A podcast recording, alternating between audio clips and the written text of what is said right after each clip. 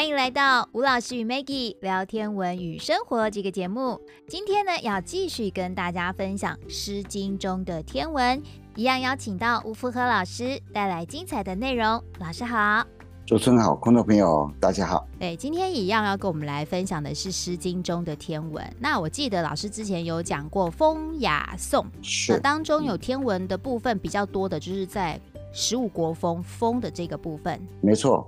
在那个《诗经》里面呢，尤其风啊，它属于民歌的一部分啊，都是反映当时候的民间社会的一种现象，所以它的比喻就会特别的多。嗯，啊，不管植物啦，哈，不管风土民情啊，哈，不管是天上的星星啊，哈，都用的非常的频繁，而且非常的精彩。嗯，我们今天要来跟各位谈的是十五国中的。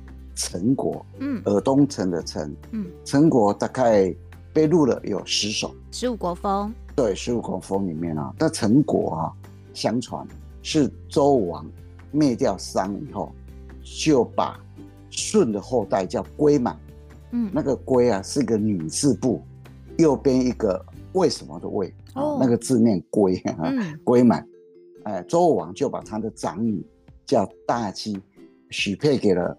舜的后代归满，嗯，然后就把陈的这个地方封给他，就是现在河南省的淮阳那一带，嗯，而且周王就命令归满在那个地方奉祀舜帝，嗯，基本上是先祖嘛哈。那根据资料的记载啊，陈国这个地方的风俗啊，有一点母系社会啊，哦，以妇女为尊贵的，嗯，然后他们很喜欢。拜拜祭祀，嗯，祭天祭神祭鬼，好祭祀，嗯，然后用史巫啊，历史的史，巫婆的巫，用史巫，史就是掌管天文星象历数，巫就是占卜嘛啊，占卜。所以你从以前资料的记载就会发现，以前陈果住在这个地区的人呢，嗯，他们有一点就是传承商的那种习俗，很喜欢。祭祀鬼神，善于占卜。嗯，《汉书》的地理志里面呢、啊，曾经这样记载陈风，也就陈国的民歌的特性呢、啊。他说：“淫声放荡，无所畏忌啊。”也就是说很开放，这个地方非常开放啊。所以啊，你看他的民歌哈，就是要用另外一种心情去看它。不过我在想啊，《汉书》地理志哈，以现在的。的标准来看啊，嗯，我觉得应该没有那么严重，对，应该他们比较严格，对，啊，我觉得应该有很大的差距啊。以前的标准哈，跟现在差很多啊。那陈国有个都城东门，那个地方啊，现在看起来应该是陈国的男女聚会的地方，嗯，那里有小山丘，有池塘，还种了很多白榆树。种了很多白杨树，应该是谈情说爱的地方哦。啊，所以他的民歌里面就有一首《东门之阳》，东门的白杨树，那个杨就是木字边的杨。我们今天要来跟各位分享的，就是这首民歌《东门之阳》。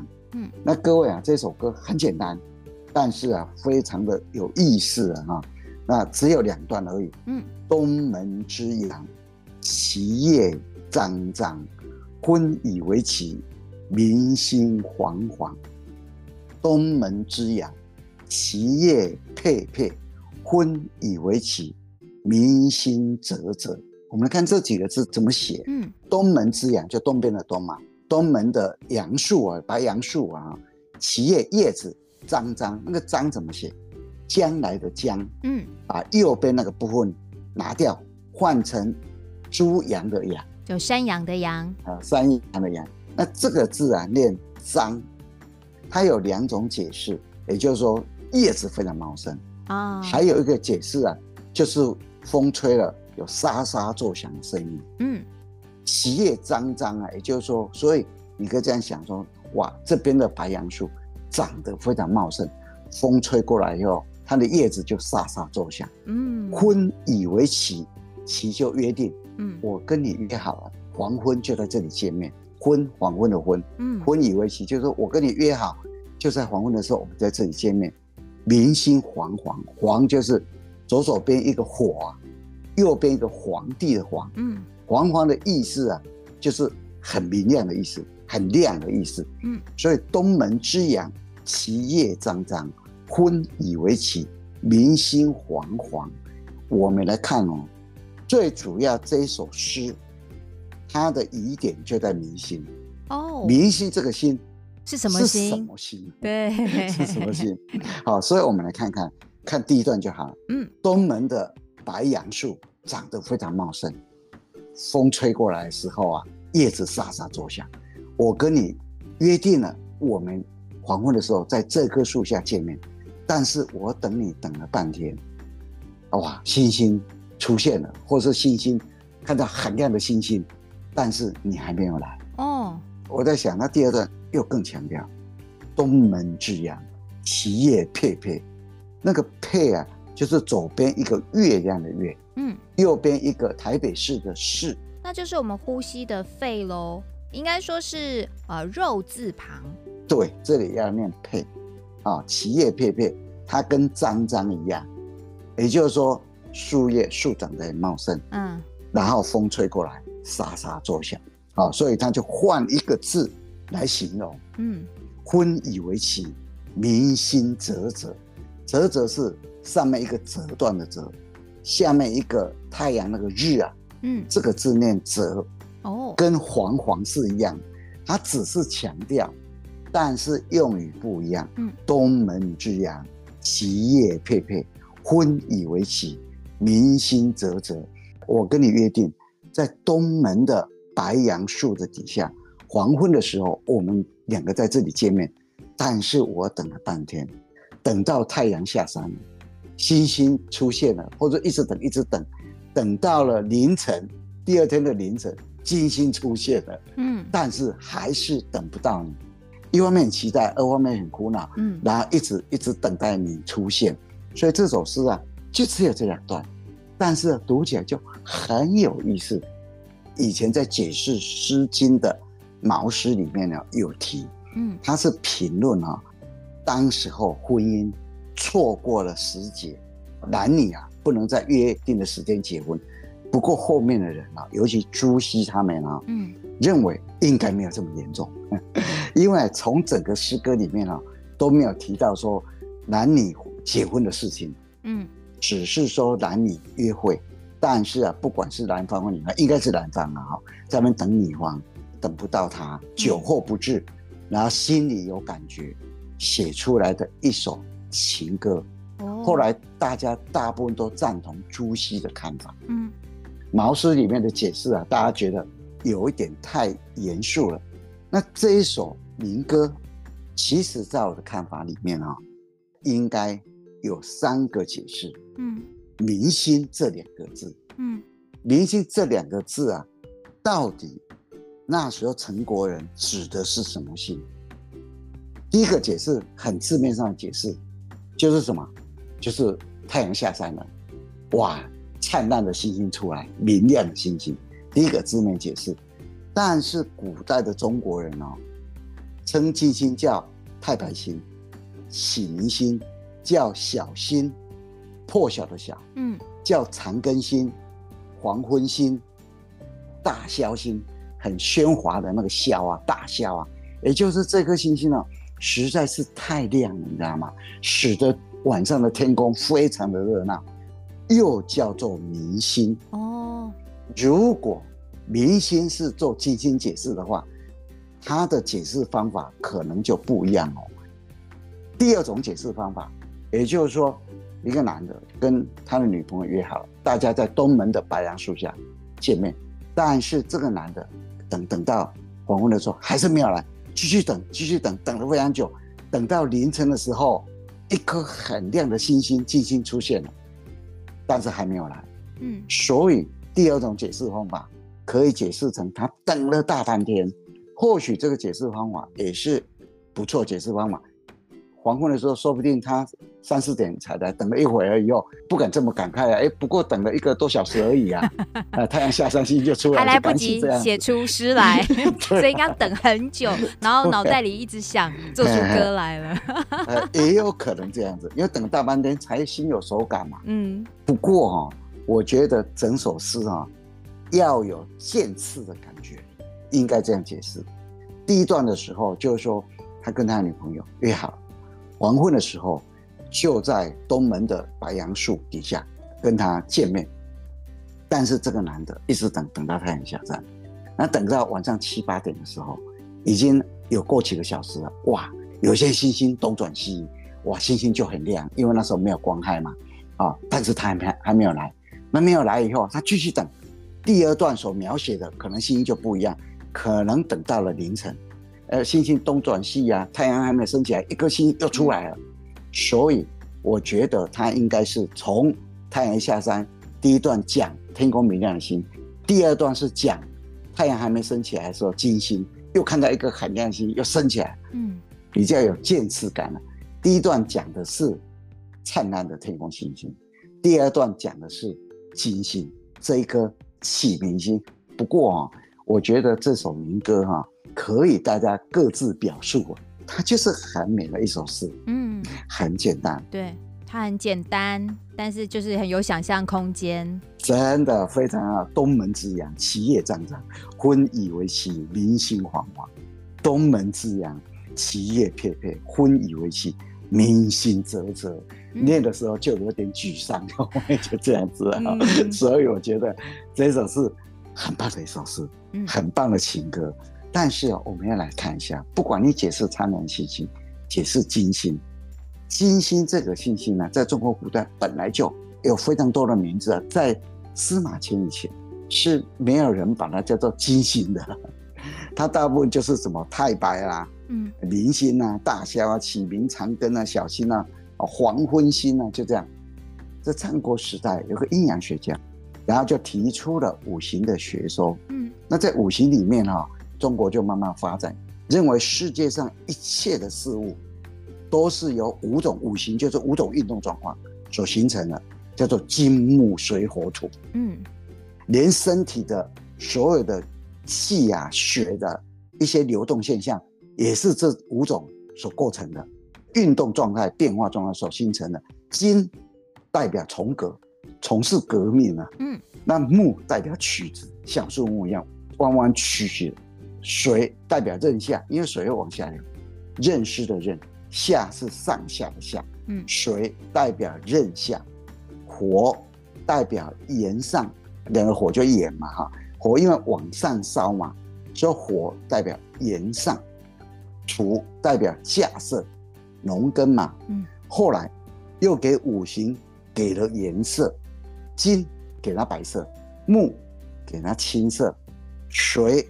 给它灰色或灰黑色，火给它红色，土给它黄色。那因为啊，这颗启明星呢，这颗明星呢，这颗大霄啊，反射太阳光实在是太亮，所以司马迁就依照颜色给这颗启明星叫做金星。嗯，所以从司马迁以后啊，才有金星这个名字啊。这五大行星才中国人的名字才有金星啊、水星啊，还有火星、木星、土星啊。那为什么金星会这么亮？黄昏的时候或者凌晨的时候，一个很亮的星星，亮度可以来到负四点八等。为什么特别亮？因为金星有非常浓的大气层。嗯哼，它的大气层里面呢、啊，都是非常浓的二氧化碳。那这个二氧化碳里面呢、啊，有硫酸水滴。哦，那这种东西啊。它会反射照到金星表面的阳光，百分之九十的阳光把它返回到天空去。嗯，百分之九十哎，所以金星看起来就非常亮。所以金星最亮的时候可以来到负四点八等，负四点九等哎。我曾经哦，以前哦，很久以前，天文馆还没有成立的时候叫天文台。嗯，那我们在天文台的时候，每一个人呢、啊。都要值夜班，要值夜班都在天文台睡觉。那时候没有保全呐、啊。哦，有一天我在值班的时候，半夜有一个老先生打电话来，因为那个时候两岸已经开放了，他老家是在广东，他就问我，他说他回到广东去以后，有天早上起来散步的时候，看到一颗很亮的星星，大的像椰子一样，问我什么星？为什么我记得这件事情？因为他跟我用的形容词是跟椰子大小一样，真的，不知道是不是广东那边的椰子比较小还是怎么样？他就这样跟我形容，哎，然后我就跟他讲，我说哈，如果说你是前几天啊，现在有个星星都在太阳还没有升起来以前，它会先升起来，那一个叫金星。嗯，你如果说呃看到很亮很亮的星，但是不至于大到像椰子一样。那一颗就叫金星，就这样子。我、嗯哦、印象很深刻。不过哈，也不是那位老先生这样子而已啊。一九六九年，美国那时候总统叫吉米卡特，他就跟人家讲哦，他看到了不明飞行物体哦。嗯。他宣布他看到不明飞行物体哦。哎，他是个总统哎，讲出来的话当然大家都会注意啊。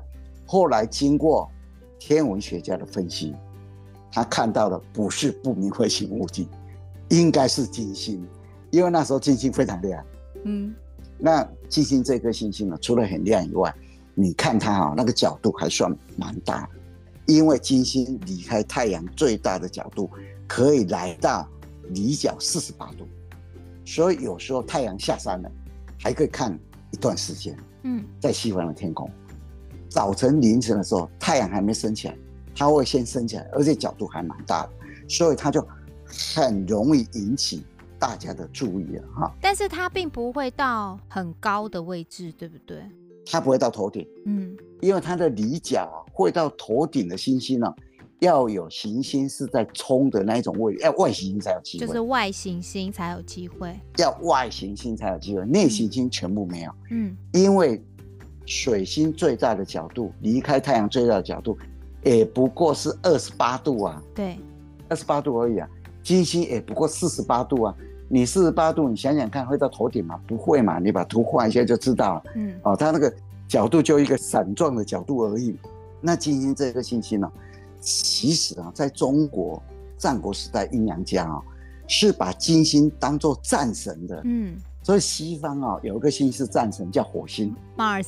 中国人有一个星星。叫战神，它就是金星呢，而且金星这颗星星哦，因为它真的很特别，嗯，它跟中国的道教啊是结合的非常密的。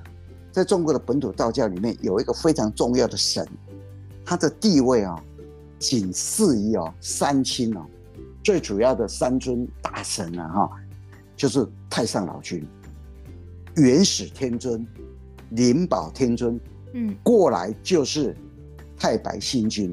哦，那后来太白星君就也在道教里面就演变，变成掌管金星的一个神哦，就这样子哦。嗯、所以啊，太白星君他的全名哦，叫做西方金德太白天昊星君。哇，他的名真的啊非常长哦。嗯，所以又叫做太白金星，嗯，又叫启明星君，又叫做长庚星君。所以啊，这个太白星君啊，就会跟金星结合在一起。嗯，那因为金星这颗星星呢、啊，反射太阳光非常白。古代的中国人认为它的颜色跟兵器反射阳光的颜色是一样的。嗯，所以只要金星哦，在特殊的时间，在特殊的地方出现了、啊，是代表整个国家会变天的象征，会爆发革命。政府会发生变异的一个前兆，嗯，所以《汉书天文志》里面这样说：“太白今天，乃天下革民更亡。”也就是说，就是金星这颗星星，嗯，如果连白天看得到，那天下会发生革命，而且啊会换皇帝。所以啊，中国人以前有个很有名的一个政变了，哈。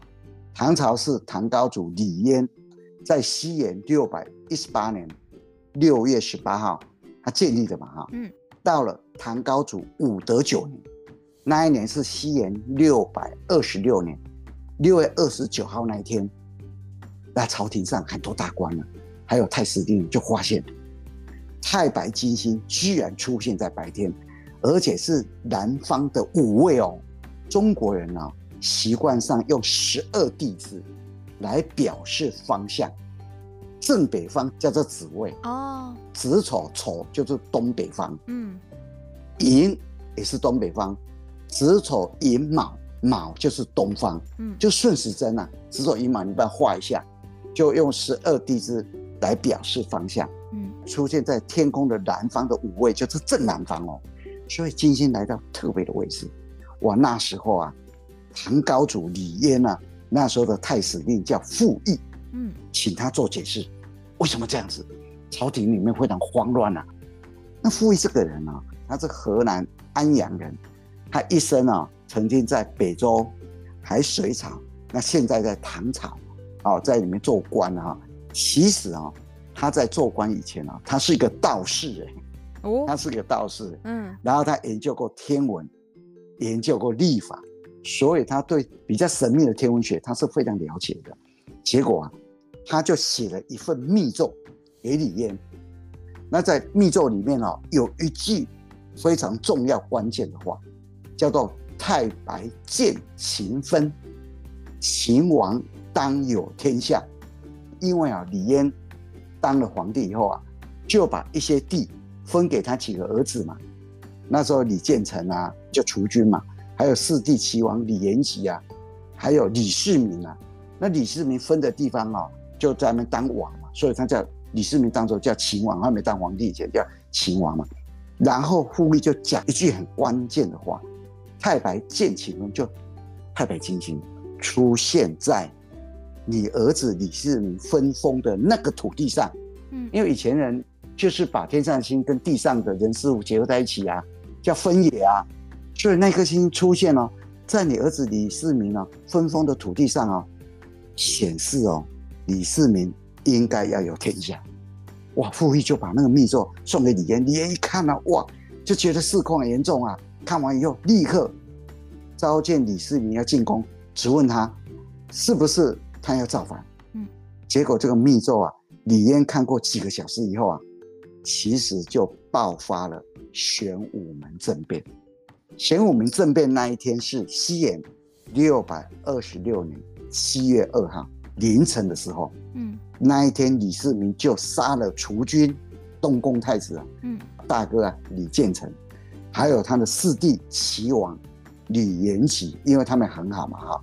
后来唐高祖就上位，然后就变成太上皇，李世民就是变成大家非常熟悉的唐太宗。嗯，所以金星这一颗星星呢，在中国古代啊，它是一颗跟战争。跟政变很有关系的一颗星星。不过我们今天所谈的是一首情歌，呃，只是附带的跟各位聊。嗯、各位有空的时候就稍微读一下这首诗啊。如果说我们是年轻的朋友在听我们的节目，那就把它背起来。背起来的时候哈，然后就是。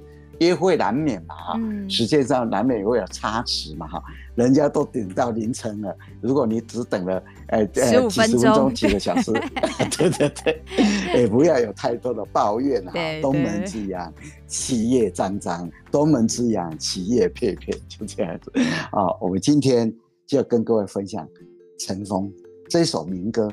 东门之呀是，嗯，那我们在之前啊，其实也有分享过，像唐国的筹谋哦，也是一首情诗哎。我以前一直 以为这个十五国风里面，可能都是那种呃，对于生活困苦的怨叹啊，对，比较多一点。哎，经过老师的分享，了解到说，其实生活当中哦，情情爱爱还是很重要的，对不对？好，那我们一样，谢谢老师带来精彩的分享哦，谢谢吴福和老师。谢谢大家。